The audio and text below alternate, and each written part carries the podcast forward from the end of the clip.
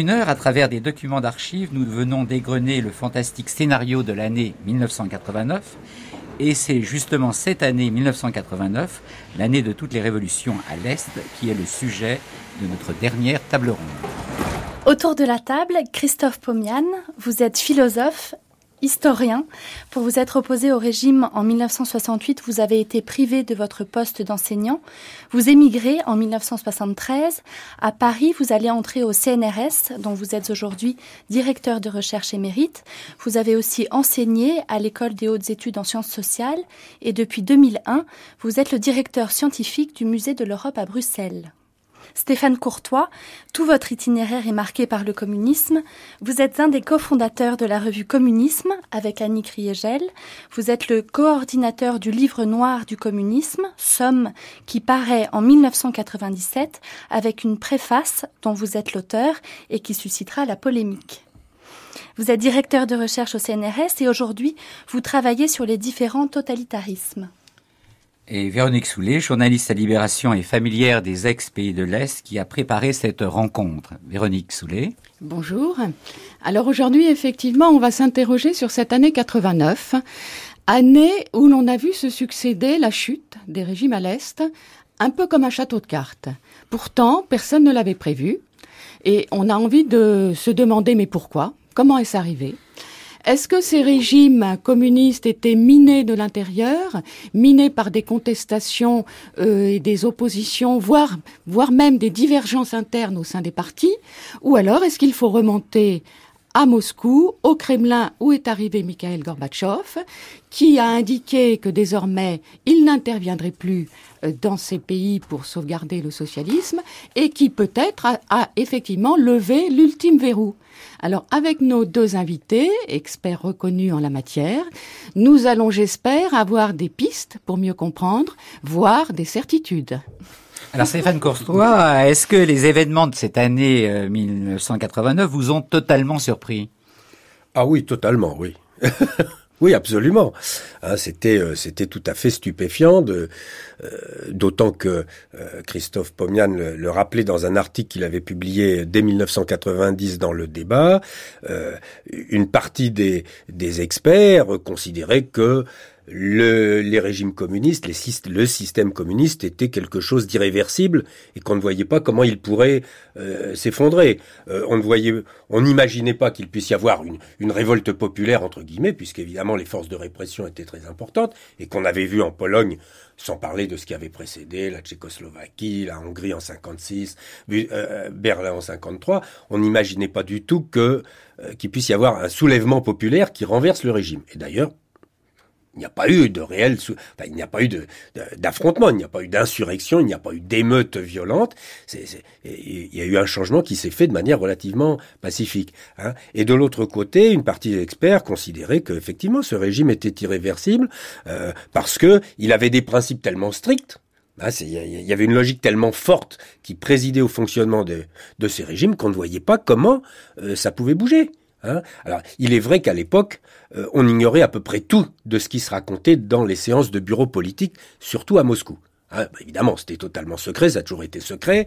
Donc, euh, euh, et maintenant que les archives s'ouvrent, on y voit quand même beaucoup plus clair, parce que là, là, on a des sténogrammes, on a des qui, qui, donnent des indications tout à fait étonnantes sur l'incroyable crise qui qui a débuté dans le Parti communiste d'Union soviétique avec la mort de Brejnev. Ah, la, mort du évidemment, on le sait, la mort du secrétaire général dans un régime communiste est un moment crucial puisque dans un régime totalitaire, le, hein, le, principe du chef, je n'irai pas jusqu'à dire le, le fureur principe comme disaient les nazis, mais bon, hein, le principe du chef est fondamental.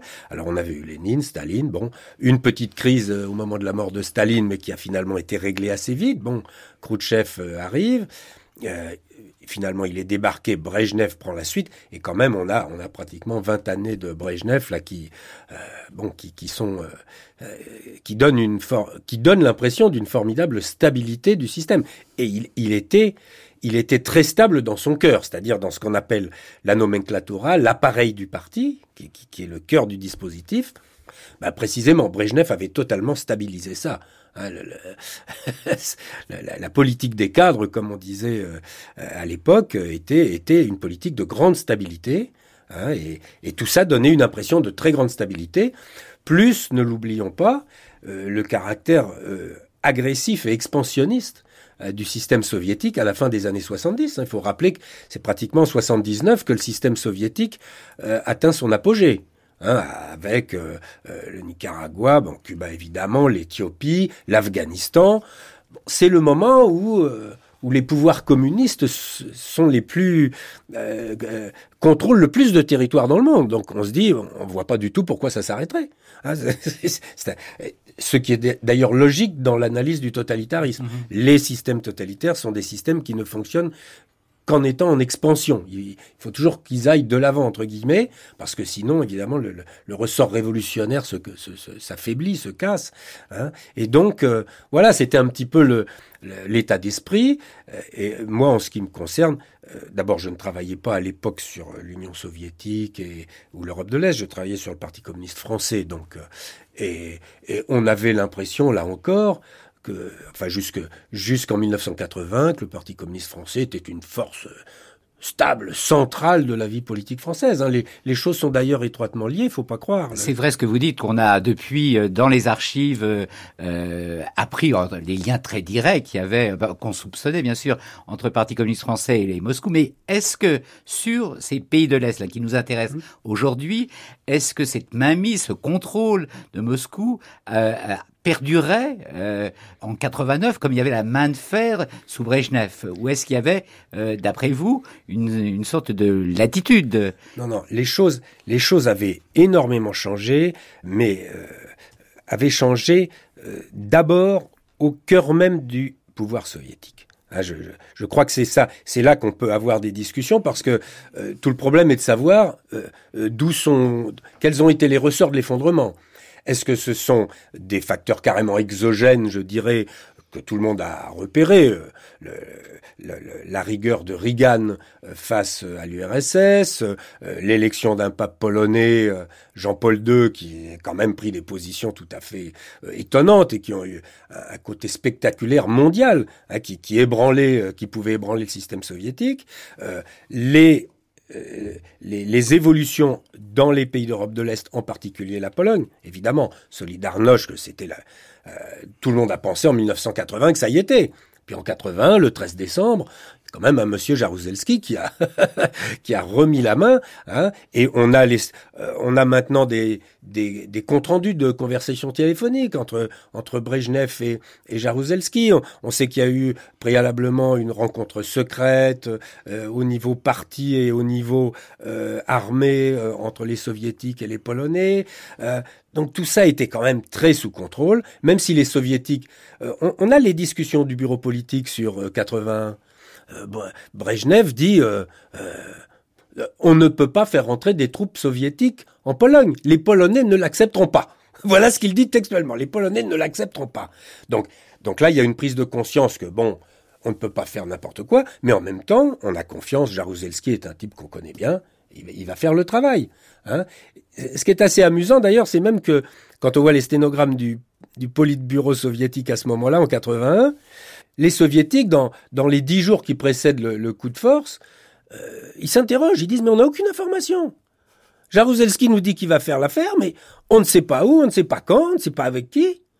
En fait, Jaruzelski, il a préparé de toute évidence son affaire de manière très secrète hein, pour pouvoir la réussir. Mais même les soviétiques ne sont pas au courant. Mais en même temps, ils ont l'assurance qu'il va se passer quelque chose. Et dès que c'est fait, Brejnev décroche son téléphone, appelle Jaruzelski. Bravo, toutes mes félicitations. Euh, vous écrasez la contre-révolution, vous maintenez le socialisme. Donc là, il y a tout un, il y a tout un processus qui est engagé avec la mort de Brejnev. Il faut rappeler que dans ce système, le secrétaire général, c'est comme le roi aux échecs. C'est la pièce maîtresse. Quand, quand le secrétaire général n'est plus là, bon, bah, il faut revoir complètement le jeu. Or, le, le Parti communiste d'Union soviétique perd trois secrétaires généraux en trois ans. Brejnev, Andropov, Tchernenko. Donc là, c'est vraiment euh, c'est une situation totalement inédite. Et donc, ça rebat complètement les mhm. cartes au niveau de la haute direction. On voit se dégager un clan des vieux sous la direction de Gromyko, qui, ont bien connu l'époque stalinienne, qui connaissent bien les principes du, du système, sa logique, ce qu'il faut maintenir impérativement pour euh, rester au pouvoir. Et puis l'équipe des jeunes, avec Gorbatchev en tête, euh, qui sont beaucoup moins expérimentés, la suite le montrera, et qui en même temps veulent le pouvoir, hein, c'est clair, euh, d'autant que ça devient très fatigant, délire de secrétaires généraux qui ont tous 75 ans, 80 ans. tout le monde sent bien qu'il faut changer de génération, mais c'est difficile dans un système aussi aussi bloqué, aussi verrouillé. Donc moi j'ai tous les facteurs exogènes, si vous voulez, que ce soit ce que les soviétiques appelaient l'impérialisme américain, hein, le, le, le, Vatican, l'horreur, bon, avec le pape Jean-Paul II, que ce soit les pressions des populations en Europe de l'Est, surtout en Pologne évidemment, avec cet énorme mouvement de Solidarność, euh, ce sont des, ça joue un rôle évidemment fondamental, ce sont des circonstances, mais je pense que c'est quand même au cœur que tout a commencé quand l'équipe Gorbatchev a commencé à ne pas respecter des principes fondamentaux de fonctionnement de ce type de système et que, évidemment, tous les pays d'Europe de l'Est qui étaient à l'affût, qui ont surveillé tout ce qui se passait à Moscou, la moindre petit signal était perçu d'une manière ou d'une autre, et que, évidemment, euh, très rapidement, un certain nombre de phénomènes qui se passaient à Moscou au sein même du bureau politique euh, étaient, étaient perçus en Europe de l'Est comme des signaux disant mais ah attention il y a une brèche il y a une brèche il, se passe des choses euh, et puis du côté communiste on est lâché. Qu'est-ce qui se passe? Comment allons-nous faire? Il faut quand même rappeler que les premières élections en parti libre euh, elles ont lieu à Moscou mars 89 c'est un truc absolument invraisemblable que jamais Lénine n'aurait toléré. Hein on, on, décide d'élire un congrès des députés du peuple de 2250 députés sur lesquels 750 sont désignés à l'avance, c'est des gens du parti, des Komsomol, etc., et sur lesquels 1500 ont droit à des candidatures libres. Rien que ça, c'est une chose qui est impensable dans un régime totalitaire.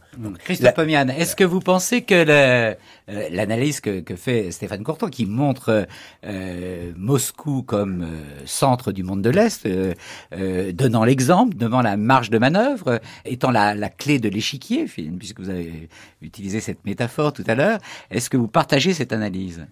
Oui et non, pas tout à fait. D'abord, euh, je ne partage pas euh, avec Stéphane Courtois l'opinion que le régime soviétique était un régime totalitaire euh, à l'époque de Brezhnev.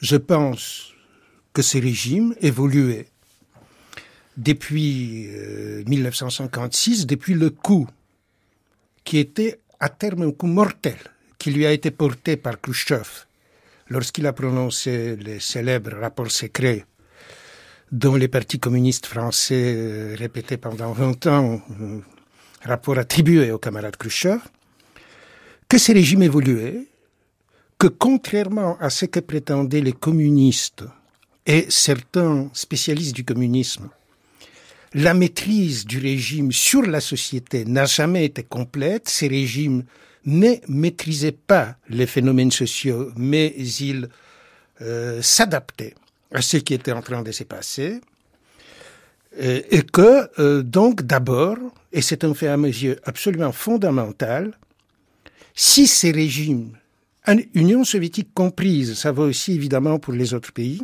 de la zone, si ces régimes étaient totalitaires, rien de tel ne se serait passé de comparable à ce qui s'était passé en 1989. Mais ce n'était plus un régime qui pratiquait la terreur des masses, qui est un des traits caractéristiques euh, des régimes totalitaires. C'était un régime qui n'était même plus capable vraiment d'éradiquer la petite et faible dissidence qui existait toujours en Union soviétique depuis 1968. Euh, la circulation samizdat, euh, euh, les petits groupes qui se formaient de toute nature d'ailleurs, parce que la distance était extrêmement pluraliste. Euh, elle n'était pas que pro-occidentale et pro-démocratique, il y avait toute une dissidence russite, comme on disait, euh, nationaliste, orthodoxe et tout ce qu'on veut. Bref, les régimes soviétiques, avant même d'avoir été exposés à des pressions des Reagan, qui ont joué un rôle, à mon avis, très important, et j'y reviendrai, évoluer de l'intérieur dans une situation de. Et c'est dans ce contexte, à mon avis, qu'il faudrait placer, à vue d'aujourd'hui, euh, l'intervention en Afghanistan, qui, à mon avis, est le début de la fin du régime. Nous avons tous vu, à l'époque, cela comme la manifestation de cet expansionnisme dont parlait Stéphane Courtois, Nicaragua, etc., les mers du Sud. Il se trouve que le jour où la nouvelle était annoncée, j'étais dans un train avec Annie Kriegel vers Genève, où on m'a organisé un colloque à l'occasion d'un anniversaire, je crois, euh, de la naissance de Staline. Lui, c'était le centième anniversaire de la naissance de Staline qu'on a décidé de célébrer à Genève par un colloque. Et nous avons tous vu, je me souviens, on était dans un même compartiment avec Claude Lefort et Annie Kriegel, et euh, nous avons tous euh, vu dans cela une manifestation de l'expansionnisme soviétique. Et juste, or, à mon avis, il faut le voir tout à fait autrement aujourd'hui. Il faut le voir aujourd'hui un peu dans le même contexte, et c'est une analogie historique que je voudrais avoir l'occasion de développer plus tard, qui a présidé euh, au déclenchement de la guerre contre le Japon en 1905 dans une situation de crise du régime tsariste, la phrase célèbre qui a été prononcée par un des ministres, c'était Nous avons besoin d'une petite guerre victorieuse. Textuellement, Nam нужна маленькая победоносная война, en russe. Les résultats, on les connaît. L'aventure afghane, qui à mon avis est le point de départ de l'écroulement des l'URSS, traduisait déjà cette situation des pertes de contrôle et du besoin de se refaire dans l'opinion, or dans la tradition russe plus qu'ailleurs, une guerre victorieuse relégitime les systèmes. Or, ils sont entrés en Afghanistan et ce n'était pas une guerre victorieuse. L'enlisement était visible dès le début et il était visible pour quiconque lisait la presse soviétique à l'époque qu'ils ne parviennent même pas à censurer complètement les mauvaises nouvelles de l'Afghanistan, qui perçait sous des formes très différentes, par exemple sous forme d'une prose plus ou moins littéraire dans ce qui s'appelle les gros journaux toast et journaux en russe. Et puis, à cet enlisement était venu, euh, après l'élection de Reagan, l'idée d'unir, euh, si j'ose dire, euh, la rudesse afghane avec la technologie des pointes en donnant des stingers aux Moudjahidines ce qui a liquidé les derniers éléments de la suprématie absolue dont disposaient militairement les soviétiques, c'est-à-dire l'hélicoptère blindé, qui, qui, cette sorte de char volant, contre lequel il était totalement désarmé sur le terrain. Euh, à mon avis, ce qui se passe, c'est que dans un régime qui n'est plus justement un régime totalitaire, qui est un régime en train d'évoluer, d'échanger, d'être vidé de sa substance de l'intérieur. Euh, toutes les apparences extérieures sont maintenues, mais en fait, c'est vidé de sa substance. Et ça parvient même à des plus hauts échelons de l'État, ce qui était visible justement quand les jeunes gens de type Gorbatchev sont arrivés au pouvoir. Cette longue paix les a, si j'ose dire, démoralisés. Un régime de ce type vit bien dans une situation d'encerclement, dans une situation, en fait, qui est une situation virtuellement de guerre. Ça, c'est ce que Staline comprenait très très bien surtout pas de ramollissement. Mais ils se sont ramollis. Et, c'était inévitable.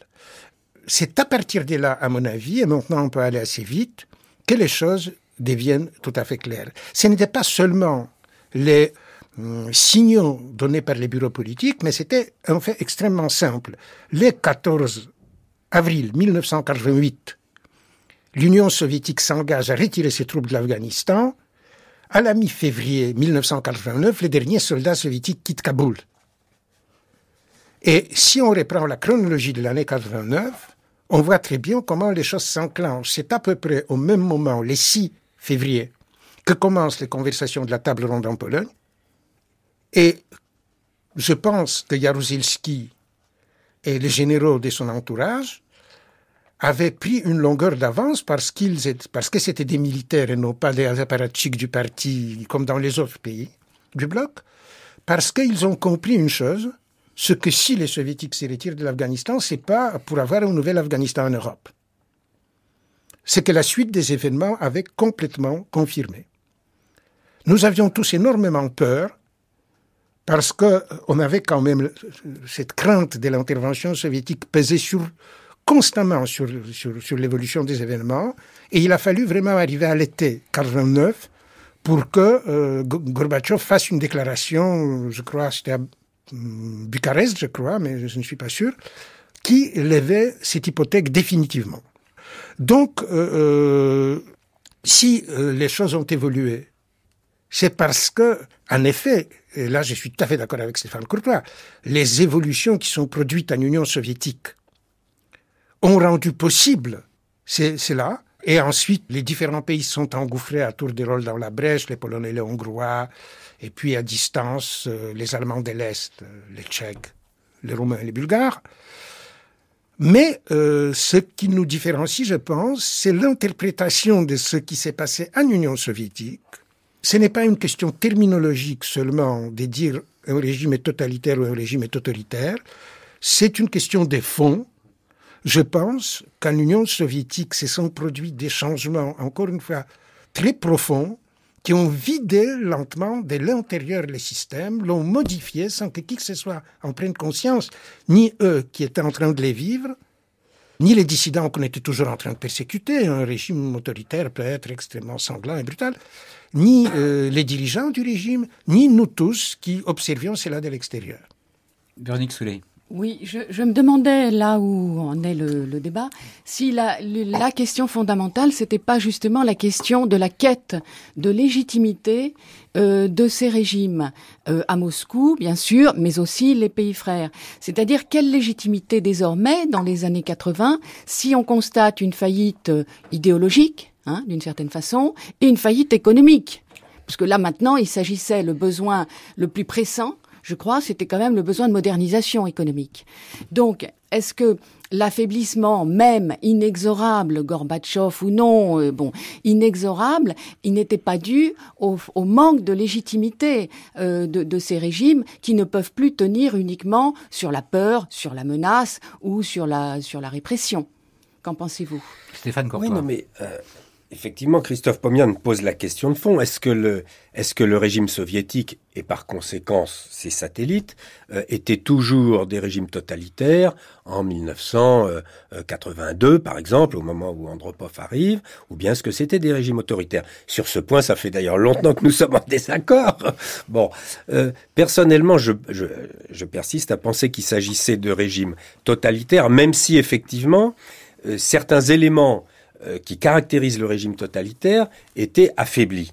Euh, en particulier la terreur de masse. Mais la terreur de masse était effectivement arrêtée pratiquement depuis la mort de Staline, nous sommes bien d'accord, et en plus elle était à moitié seulement dénoncée au 20e congrès, parce qu'il faut bien dire que au 20e congrès, euh, Khrouchtchev n'a pas évoqué la grande famine organisée contre les Ukrainiens en 32-33. Il n'a pratiquement pas évoqué la grande terreur. Il a évoqué de 37-38. Il a évoqué quelques personnages du parti euh, communiste qui avaient été euh, qui avaient été persécutés à cette occasion, mais nous savons maintenant par les archives que cette grande terreur a surtout touché les non-communistes. Hein. 700 000 assassinés, 700 000 déportés, etc., etc. Il, a quand même dit la seule phrase qu'il prononce sur la terreur de masse concerne les déportations des peuples du Caucase et des Tatars euh, en, en, 40, en 43-44.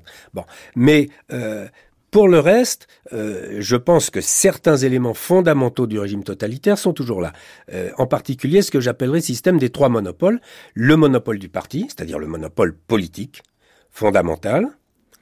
Et plus précisément, dans le parti, faut rappeler que le parti euh, communiste d'Union soviétique, dans les années 80, c'est plus de 17 millions de personnes.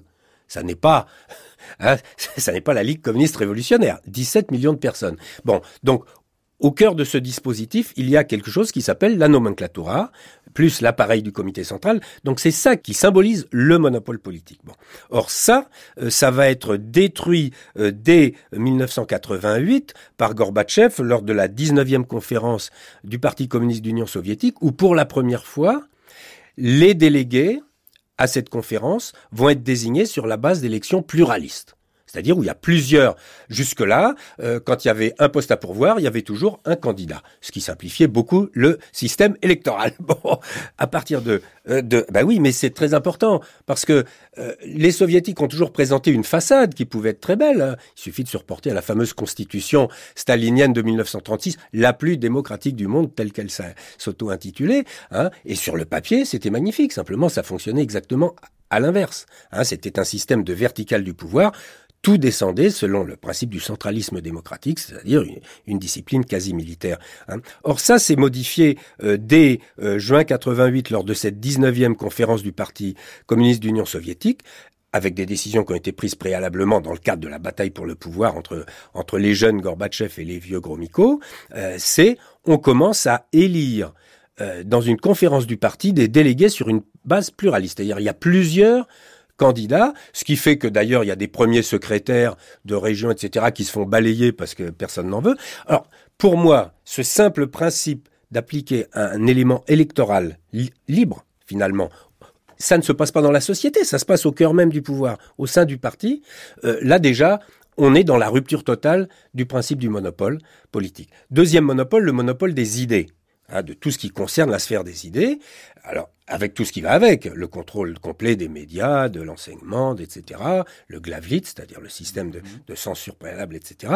Alors là, c'est vrai que les dissidents ont porté un, très sérieux coup à ça, mais il faut bien dire qu'Andropov les a quand même très fortement réprimés. Hein. On a quand même des centaines d'arrestations, et on s'aperçoit que au moment de la perestroïka, les, dissidents, j'allais dire les dissidents historiques, ils sont très affaiblis, en fait, hein, où ils ont été expulsés, où ils sont très affaiblis. Euh, donc, euh, mais néanmoins, on voit émerger dès 86-87 ce qu'on a appelé les clubs informels, en particulier à Moscou, dont un club qui s'appelle Perestroïka, dont un club qui s'appelle Mémorial, très important parce que euh, une des choses qui mine complètement le régime, et là je suis tout à fait d'accord avec Christophe Pomian, c'est l'importance fondamentale du rapport secret.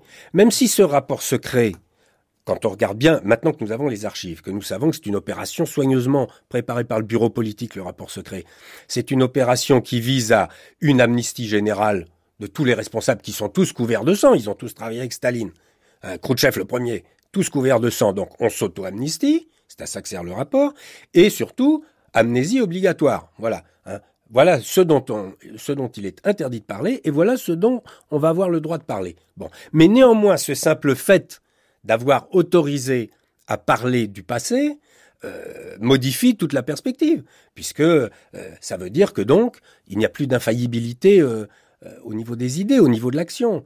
Euh, ça veut dire qu'il y a eu des erreurs, il y a eu des crimes. Donc tout ça euh, va totalement contre le principe totalitaire qui est l'infaillibilité des chefs euh, et puis la perfection du projet parce que n'oublions pas que ces gens sont communistes quand même. C'est pas ça n'est pas une vulgaire dictature mon cher Christophe, ce sont des communistes. Ils ont un projet, ils ont une idéologie et ils l'ont presque jusqu'au bout quand on voit les discussions au sein du bureau politique en 82, 83, 84, on réhabilite on réhabilite Molotov qui était quand même le bras droit de Staline, on veut réhabiliter, euh, on, non seulement on le réhabilite, on le réintègre au sein du parti. C'est un signal très fort. Et lors de cette réunion du bureau politique, Gorbatchev est tout à fait pour, bien entendu. Et on entend des choses incroyables lors de cette réunion du bureau politique, c'est en 83. Tout le monde dit ce salaud de Khrouchtchev qui nous a sali, qui nous a détruit. Staline, c'est notre histoire, etc. On est en 83. Donc, pour moi, même s'il n'y a plus la terreur de masse, je suis d'accord, mais je ne crois pas que la terreur de masse soit une caractéristique absolue du régime totalitaire. La terreur en général, mais la terreur peut être modulée. L'important, c'est la peur. L'important, c'est que les populations aient intériorisé la peur. Or, pour moi, la peur, elle est quand même assez largement intériorisée encore au début des années 80 en URSS. Mais ça va changer très vite. Alors sur ce point, euh, commençons, commençons euh, justement par la peur, c'est très bien, et par la terreur des masses, qu'elle n'ait pas été dénoncée, évidemment, euh, d'accord, mais le problème n'est pas là. Le problème qu'elle n'est plus exercée. Et dans un pays comme l'Union soviétique, et là, euh, je pense que peut-être une partie de nos différences résulte du fait euh, que je parle à partir d'une expérience vécue. Dans un pays comme l'Union soviétique, euh, où j'ai passé la guerre, les seuls faits que, à partir de 1954, disons 53, 54, 55, ça dépend, ça se propage lentement et avant que les gens l'intériorisent, ils mettront dix ans à peu près à, l'intérioriser, que vous n'êtes simplement pas exposé chaque matin à une visite qui peut se terminer par un voyage au Magadan ou à Colima, est un fait qui change radicalement les mentalités. Entre 1953, la mort de Staline, et 1989, toute une génération a grandi dans un climat complètement différent du climat des années staliniennes, et dont la différence qui peut sembler à beaucoup d'égards un observateur occidental imperceptible, était vécue comme une différence absolument fondamentale par les intéressés, parce que eux, ils avaient d'autres systèmes de référence que les observateurs étrangers. Ça vaut pour euh, cette peur. Et c'est pourquoi la peur disparaît, elle change de nature, elle s'atténue. Ce n'est plus du tout la même peur. Grosso modo, les gens savaient que s'ils ne font pas des choses répréhensibles, ils ne risquent rien. Et c'est une toute autre peur que la peur qui était la peur de la période stalinienne, où la peur était constante parce que chacun était un coupable en puissance. Bon, première chose. Deuxième chose, cette période de la paix, c'est aussi la période d'une amélioration de la situation matérielle, aussi étrange que cela paraisse, avec toutes les pénuries et tous les restes, il suffit simplement de vivre en paix. Et les soviétiques, je parle d'eux ici en particulier, ont vécu en paix pour la première fois à partir de nouveau de 1953, de la mort de Staline, la liquidation de la guerre des Corées, toute une série de changements, la guerre froide entre dans une autre phase. Et c'est pour la première fois depuis 1914. faut bien voir le, la profondeur du changement. Tout cela se répercute sur ces partis justement parce que Stéphane Courtois l'a rappelé à très juste titre, c'est un parti de 17 millions de membres, c'est-à-dire qu'il est complètement plongé dans la société et que, contrairement à ce qu'on s'imagine, et ça, de nouveau, je parle à partir de l'expérience vécue, ces partis complètement plongés dans la société est un parti qui se désintègre avec une facilité absolument extraordinaire. Et ça peut monter très haut, cette désintégration, dans la situation des convulsions sociales quelconques. Parce que quand vous avez 17 millions de membres, vous n'avez pas que les gens qui ont intégré l'idée au point de se faire mourir pour. Généralement parlant, sur ces 17 millions de membres, vous avez 7, 16 millions 990 000 qui ne sont absolument pas prêts à se faire tuer au nom du communisme.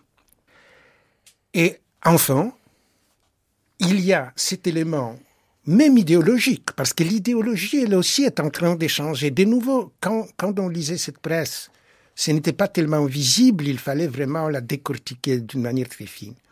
Mais lorsque vous passez d'une société de la lutte des classes en train de s'accentuer au fur et à mesure qu'on édifie le socialisme, ça c'est la doctrine stalinienne et la justification de la terreur des masses, à la théorie de l'unité morale et politique du peuple soviétique, où la lutte des classes disparaît quelque part, vous changez complètement du langage idéologique et en fait vous préparez les passages du communisme au nationalisme. Et ma thèse est extrêmement simple c'est que la nation a vaincu les partis et qu'à un certain moment, ils se retrouvent en fait euh, idéologiquement démunis. Les communismes, ça ne veut plus rien dire pour personne, même s'ils peuvent encore se retourner à Staline, euh, notamment aussi parce que Staline, c'est le vainqueur de la Deuxième Guerre mondiale, c'est-à-dire de la Grande Guerre patriotique. Et euh, de ce point de vue-là, ça pose un énorme problème, jusqu'aujourd'hui d'ailleurs, aux Russes. Pas seulement même à Poutine, aux Poutiniens, mais aux Russes beaucoup plus généralement. Euh, donc, euh, la nation, l'idée nationale, l'idéologie nationale, insidieusement, et encore une fois, à l'insu des intéressés, mine de l'intérieur complètement ces systèmes. C'est dans ce cadre que devient possible petite guerre victorieuse comme la rélégitimation, parce qu'en effet, il faut se rélégitimer. Et c'est une, ce serait une victoire nationale. Hein. Et c'est dans ce cadre que la guerre d'Afghanistan commence à être vécue d'une manière complètement différente. Qu'ont été les autres euh, aventure militaire, d'ailleurs, il faut dire, d'un régime qui n'était pas très aventuriste, il faut dire. Staline était d'une prudence des sioux dans ce genre de choses. Il était tout prêt à se battre jusqu'au dernier Chinois en Corée, mais, euh, euh, mais euh, justement jusqu'au dernier Chinois. Donc, c'est ici pour dire que au début des années 80 déjà, nous avons affaire à un système tout à fait différent et à la gestion des pays de l'Est complètement différente. C'est ce qui rend possible non seulement l'élection du pape, Jean-Paul II, ce qui était déjà un événement absolument extraordinaire. Et il y a eu euh, des écrivains polonais qui considéraient que tout ça a dû être manigancé par les KGB, avec un raisonnement tout à fait logique, euh, puisque dans ces régimes, rien n'est possible sans le contrôle du parti et du KGB. Donc, si les papes étaient élus, c'était avec euh, la bénédiction du parti et du KGB. Bon. Mais ça permet aussi le retour du pape en Pologne, par exemple, ce qui est un événement à l'arrière-plan de ce qui se passe, par la suite. La première visite ou les premiers pèlerinages, comme on dit dans, les polonais ecclésiastico officiels euh, du pape en Pologne. Euh, cela rend possible l'épisode des Solidarność, qui est quand même un épisode stupéfiant, c'est-à-dire ça dure très longtemps. Et lorsque euh, Stéphane Courtois cite Brezhnev disant que les Polonais ne l'accepteront pas, admettons que cette phrase ait été réellement prononcée et admettons qu'elle correspond à la pensée de Brezhnev, mais le seul fait de prononcer une pareille phrase montre que même dans cette tête, qui n'était pas précisément celle d'un intellectuel de haute volée, il s'est passé des choses étonnantes qu'il ne comprenait plus lui-même. Parce que qui est-ce qui s'est jamais embarrassé de ce que vont penser les Hongrois de l'intervention en 1956, ou même les Tchèques en 68 S'ils ne sont pas entrés en Pologne en 1956, c'est pas parce qu'ils savaient très bien que les Polonais ne vont pas aimer ça, mais parce que pour diverses raisons stratégiques, l'opération n'était pas rentable et que Gomulka leur a donné des garanties. Euh, bon, très bien. Donc, euh, le fait même de se poser la question que les Polonais veulent quelque chose, veulent pas, qu'est-ce que c'est dans la mentalité communiste? Si nous parlons de la mentalité communiste, stalinienne telle qu'elle était à la grande époque, ça montre justement ce que j'essaie tout le temps de dire ces régimes changeaient, ces gens changeaient de l'intérieur. Ils ne s'en rendaient pas compte. La mythologie de la maîtrise communiste sur les événements, de la maîtrise communiste sur l'histoire, il faudrait enfin la rémiser une fois pour toutes. Ce n'est que lorsqu'on prend pleinement conscience du fait que ces régimes étaient beaucoup plus démunis par rapport aux processus sociaux, mentalitaires et intellectuels qui se passaient euh, dans leur propre société, que le sont les régimes occidentaux armés des batteries de sondeurs, des, des, sociologies, de ceci, de cela, euh, qu'on commence à comprendre comment ils réagissaient et pourquoi ils réagissaient comme ils réagissaient, en permanence pris au dépourvu. Les Tchèques étaient pris au dépourvu et les Soviétiques en 68 à Prague. Ils étaient pris au dépourvu en Pologne en 1956. Oui, avec tout, tout l'espionnage, avec tout ce qu'il y avait des, des, des gens qui, euh, non, mhm. on ne maîtrisait pas. Mais par exemple, est-ce que le, est-ce que, est-ce qu'on peut dire que vous venez de parler de l'élection du pape euh, euh, Jean-Paul II, pape polonais. Bon, est-ce que dans, dans, dans, les événements de 89, le, le, rôle à la fois réel et symbolique et le poids symbolique d'un pape polonais et des, discours qu'il a tenus à l'époque n'ont pas joué un rôle crucial dans la chute de ces régimes à l'est en 89 Stéphane Courtois. Crucial, je ne sais pas, mais très important, euh, ça c'est sûr. Parce que euh, quand les démocraties populaires ont commencé à s'effondrer, euh, effectivement, je l'ai dit tout à l'heure, moi je n'y croyais pas. On m'aurait dit six mois avant tout ça va s'effondrer, j'aurais dit vous, vous, êtes un joyeux plaisantin. Par contre, c'est vrai que je me souviens très bien que rentrant du travail, j'allume ma télé et j'apprends qu'un pape polonais est élu, dont d'ailleurs les, journalistes n'arrivaient même pas à prononcer le nom, parce que c'était tellement imprononçable pour eux. Alors là, là, là, là, je suis d'accord avec Christophe. J'ai, dit, là, il se passe quelque chose. Mais en, le considérant comme un élément exogène. Je ne pensais pas que c'était le KGB qui avait fait élire ce pape. Je pensais que l'Église catholique avait plus de ressources qu'on ne le croyait et qu'elle montrait euh, justement peut-être une compréhension de la situation bien meilleure que celle des communistes. Mais je serais d'accord sur un point qui est fondamental avec Christophe Pomian, c'est qu'effectivement, ce qui était fondamental dans toute cette affaire, c'est le facteur national. Parce que le facteur national, c'est un facteur qu'on ne peut pas dissoudre comme ça en cinq minutes. Bon, euh, ce qui est intéressant, c'est que ce facteur national, il existait dans toute l'Europe, en Russie, etc. Bon, en 1917, un monsieur Lénine est venu essayer de, de, de, poser sur ce facteur national un autre facteur qui était le facteur communiste. Mais il faut quand même rappeler que dès que les bolcheviks ont pris le pouvoir le 7 novembre 17, il y a des quantités d'observateurs et on a des centaines et des milliers d'articles, de livres, etc. pour dire ce projet communiste est absurde. C'est un projet absurde qui, est aberrant et qui ne peut pas fonctionner. Ce qui est stupéfiant, c'est qu'il ait fonctionné pendant 74 ans. Et ce dont nous parle Christophe Pomian en nous disant le système se désagrégeait de l'intérieur depuis 56, etc., mais c'est qu'en fait, ces dirigeants, alors pas Staline, parce que Staline avait une totale confiance en lui et dans son système, etc., mais les dirigeants ensuite, dans la mesure où, prêts, et là je suis d'accord avec Christophe Pomian, où ils ne sont plus prêts à appliquer la terreur de masse, mais pourquoi ne sont-ils plus prêts à, l'appliquer? Parce que la terreur de masse s'exerçait contre eux. Contre eux. Euh, tant que Staline était là, un type qui rentrait au bureau politique, il n'était pas sûr de ne pas ressortir avec les menades. Bon, donc donc c'est bien pour ça que la direction soviétique a, a liquidé Beria et a décidé qu'on ne pratiquerait plus la terreur de masse. Mais si on commence à ne plus pratiquer la terreur de masse contre les membres du bureau politique et du parti, alors on ne l'applique plus non plus dans la société, contre la société. Hein. Donc là, et, donc c'est là qu'on commence à voir que le système commence à montrer euh, euh, tout son côté aberrant, parce que c'est un projet aberrant. Bon, le problème, c'est qu'effectivement, ce régime a réussi à se maintenir d'abord sous Staline jusqu'en 53 par la terreur de masse, mais s'il s'est maintenu jusqu'en 89-91, c'est aussi parce que la mémoire de la terreur de masse était quand même là. Euh, quoi que vous en disiez, je suis tout à fait d'accord que il y a un grand changement dans les mentalités, surtout que les générations passent. Donc euh, ceux qui avaient 20 ans en 89, eux, ils n'ont pas du tout connu la terreur de masse. Et ça, je suis tout à fait d'accord que c'est très important au niveau de l'expérience collective. Mais néanmoins, il y avait encore énormément de gens en Union soviétique qui avaient la mémoire de cette terreur de masse. Et, donc ça a persisté, même si ça s'est affaibli progressivement, hein, euh, ça, ça, a persisté euh, jusqu'au moment où à partir de 86, euh, les clubs informels, des gens comme Mémorial, etc., euh, ou en Ukraine, par exemple, les deux journalistes qui ont commencé à faire les, pour la première fois, à révéler la grande famine. Bon, alors, tout ça, d'un seul coup, on a eu un déferlement de, euh, d'informations sur cette terreur de masse et de rejet, et de rejet, de dire, mais c'est pas possible, etc. Hein. Et donc, en fait, je, j'arriverai au même point que Christophe Pomian, mais en le prenant dans l'autre sens. Lui, il dit, c'est le facteur national qui finalement l'a emporté. moi, je pars de l'autre de, l'autre point de vue, je dis c'est le projet communiste qui est aberrant, qui s'est imposé par la terreur de masse, mais effectivement, à partir du moment où on n'applique plus la terreur de masse, le projet se révèle dans toute son aberration et finit par ne plus pouvoir fonctionner.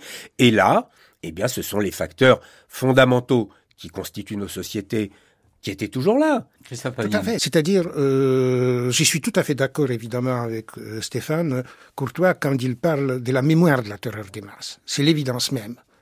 Euh, les générations, la mienne comprise, euh, euh, n'ont pas oublié, ça ne pouvait pas s'oublier. Il n'y avait pas des familles qui n'avaient pas des victimes, tout simplement. Donc, on pouvait interdire, on pouvait ne pas en parler, mais la transmission familiale fonctionnait. Donc, la mémoire de la terreur des masses, évidemment, restait là et elle exerçait ses effets. C'est incontestable. Mais les régimes soviétiques est sorti de la Deuxième Guerre mondiale rélégitimé d'une telle manière que, comme je dis, jusqu'aujourd'hui, cela pose un vrai problème. Cela pose un vrai problème aux Russes. Et pas seulement aux Russes, d'ailleurs. Et pas seulement aux Russes, il y a tout un, toute une problématique, tout un débat dans lequel je n'entrerai pas ici. Donc, mais cette légitimité s'érodait lentement de même que la mémoire de la terreur des masses s'affaiblissait, la légitimité conférée par la victoire, par 1945, par ces défilés où on jetait les drapeaux nazis sur la place rouge, par ce sentiment que la Russie, l'Union soviétique, est devenue la plus grande puissance à tel point que les comtesses et les princesses russes à Paris, à Bruxelles, rêvaient de rentrer en Union soviétique et les ambassadeurs soviétiques leur expliquaient gentiment que peut-être non, que peut-être mieux vaut pas quand même. Mais l'émigration était euh, pour une grande partie saisie par ce sentiment. On le comprend, je ne, dis pas ça euh, négativement, on comprend ce type de sentiments. Mais c'est là, tout cela était en train de se perdre. Et là, nous sommes entrés dans une situation qui est une situation typiquement russe. Euh, je voulais reprendre ce facteur historique. La Russie est un pays où plus qu'ailleurs, la légitimité est liée à la victoire militaire, à la victoire dans une guerre, et où les pertes délégitiment le pouvoir. La Russie est aussi un pays où les victoires permettent au régime de renforcer son caractère omniprésent, policier, autocratique dans le cas euh, de la Russie tsariste, totalitaire dans le cas de la Russie stalinienne, et où les défaites débouchent sur le mouvement de réforme qui ne se produisent pas autrement. Prenons des exemples. Les défaites contre les Tartares d'un côté et les Suédois de l'autre déclenchent le mouvement de réforme de Pierre le Grand la victoire dans les guerres napoléoniennes, les Cosaques à Paris, vont déboucher sur l'autocratie russe euh, et le renforcement, le règne de Nicolas II. La défaite de la guerre de Crimée débouche sur le mouvement de réforme des années 60. Cela s'érode et va aboutir justement à cet épisode de la petite guerre victorieuse. La défaite contre le Japon va aboutir au premier mouvement d'une entrée de la démocratie dans la vie russe. Et la défaite des 14-18 aurait débouché encore beaucoup plus profondément sur la démocratisation du régime tsariste s'il n'y avait pas les coups d'État bolcheviques avec tous les dérapages. Mais les bolcheviks ont repris les mouvements de modernisation à leur manière et euh, de la façon telle qu'aucun régime tsariste n'aurait jamais osé y penser, même non seulement à la pratiquer, mais ils ont repris ce mouvement. Staline a été rélégitimé par la Deuxième Guerre mondiale. Et c'est l'érosion de cette légitimité qui conduit à une nouvelle aventure militaire à l'Afghanistan. La défaite en Afghanistan débouche sur un mouvement de réforme. Ça s'inscrit dans une tradition historique. Et de ce point de vue-là, on voit vraiment comment les communismes, avec tout ce côté euh, que, soulignait à très juste titre Stéphane Courtois du projet idéologique aberrant, imposé de l'extérieur, n'étant compte de rien, où il entrait une part énorme aussi euh, de la de, l'aberration personnelle de Vladimir Ilyich Lénine, qui, qui était un grand homme certainement, mais euh, un grand homme d'un genre un peu spécial. Euh, un peu décalé. un peu décalé, disons, et chez qui il y a aussi une sorte de haine de la situation russe, de ce de quoi il est sorti, de ce dans quoi il a grandi. Enfin bon. Reste que euh, le mouvement des réformes s'enclenche bien que nous soyons dans un régime communiste, c'est-à-dire où l'on voit justement comment ces régimes, en fin de compte, ne réussissent pas à s'imposer à cette société et à arrêter les profonds mouvements euh, qui s'y produisent. Et le 89 est à, l'issue euh, de tout cela. Voilà. Oui, c'était pour revenir au début à notre question initiale sur les ressorts de, des événements de 89. On a beaucoup parlé euh, de la Russie, mais c'est bien normal. Euh, Moscou, évidemment, était le, le grand frère menaçant euh, qui dominait tout l'empire. Mais finalement, je me demande si on n'a pas minoré un peu, en en parlant assez peu, euh, du rôle des sociétés civiles. C'est-à-dire, bon, alors c'est peut-être mon défaut de journaliste, mais c'est vrai quand on allait en Pologne, est-ce que euh, euh, est-ce qu'on ne trouvait pas, à mon avis, une société, est-ce que c'était une société communiste? Est-ce que c'était encore un pays totalitaire? En fait, on rencontrait des gens qui n'avaient plus tellement peur, on rencontrait une église extrêmement active, qui était le pilier hein, de, de, de, la résistance nationale, une opposition euh, qui était prête d'ailleurs à être une classe politique alternative, un, dissident ou un opposant euh, comme Madame Michny qui prenait une révolution autolimitée, donc qui annonçait pratiquement la couleur, qui était de dire on va négocier, ne vous inquiétez pas, euh, Jaruzelski et les autres, ce sera un passage en douceur. Donc, moi, je comprends bien que le rôle de Gorbatchev, l'arrivée de Gorbatchev qui lève euh, la menace ultime et la peur ultime, elle est très importante. Mais bon, moi, j'aurais tendance à, rappeler euh, et à, rendre hommage, disons, au coup de butoir euh, donné, de, butoir donné par ces sociétés. Et je pourrais même citer encore la Hongrie. On a quand mhm. même enterré Imre Nagy, le dirigeant exécuté d'octobre 56, c'est pas rien. Et ça, euh, c'est peut-être pas, euh, c'est peut-être pas dû à l'accession de Gorbatchev. Enfin, évidemment que, que, le contexte était là, mais là, c'est bien des sociétés comme la société civile hongroise qui existait et qui l'avait exigé. Oui, tout à fait. C'est-à-dire, c'est très très juste. C'est-à-dire, aucune société ne se libère, si, l'on peut dire, de l'extérieur. S'il n'y avait pas euh, des mouvements interne, euh, il ne se serait rien passé. Il n'aurait pas suffi qu'il y ait des changements à Moscou. Et donc, évidemment, euh, ces changements à Moscou, encore une fois, ouvraient une possibilité et rien de plus. Mais ils ouvraient cette possibilité par rapport à des sociétés qui évoluaient, elles, de leur manière, et que même Staline n'a pas réussi à complètement uniformiser, ce qu'on a vu tout de suite en 56, qui après 56, ces sociétés, j'entends, ont évolué dans des directions relativement différentes. Lorsque nous arrivons vers 1980, il y a des différences flagrantes et perceptibles entre la Pologne, la Hongrie, la Tchécoslovaquie, la Roumanie, la Bulgarie, etc. Nous savons aujourd'hui quels facteurs ont joué dans ce cas, mais je n'y entrerai pas. Il est évident aussi que les régimes n'étaient pas totalitaires en Pologne depuis, mettons, 1955 euh, à peu près.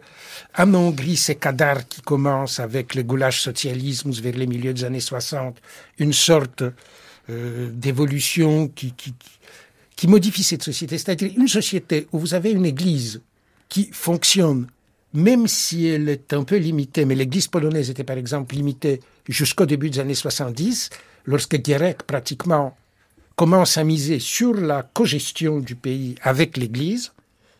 Et donc, bien avant l'élection du pape, l'Église polonaise change complètement de la place dans la société. On cesse de persécuter euh, les jeunes clercs dans l'armée, on donne des permissions de construire des églises, on permet le recrutement des séminaires. Il suffit de prendre en main l'annuaire statistique de l'Église catholique de Pologne de cette époque pour voir. Euh, l'élection du pape s'est produite dans une église qui est en pleine avancée dans le cas polonais. Mais quand vous avez une église comme ça, vous n'avez non seulement plus les monopoles des idées dont parlait hum, Stéphane Courtois, mais même les monopoles politiques étaient rodés, même si l'Église prétendait toujours qu'évidemment la politique, euh, elle prétend toujours d'ailleurs évidemment la politique, surtout rien à voir avec. Euh, mais on sait très bien ce que valent ces discours. En Hongrie, c'est la même chose. Les églises jouent d'ailleurs un rôle dans toutes ces sociétés. L'église protestante dans le cas de la RDA, l'église protestante euh, et l'église catholique dans le cas de la Hongrie. Donc, je veux dire que fondamentalement, évidemment, il y a ces mouvements sociaux et ces processus qui se produisent en Union soviétique dont nous avons parlé, mais qui se produisent beaucoup plus vite.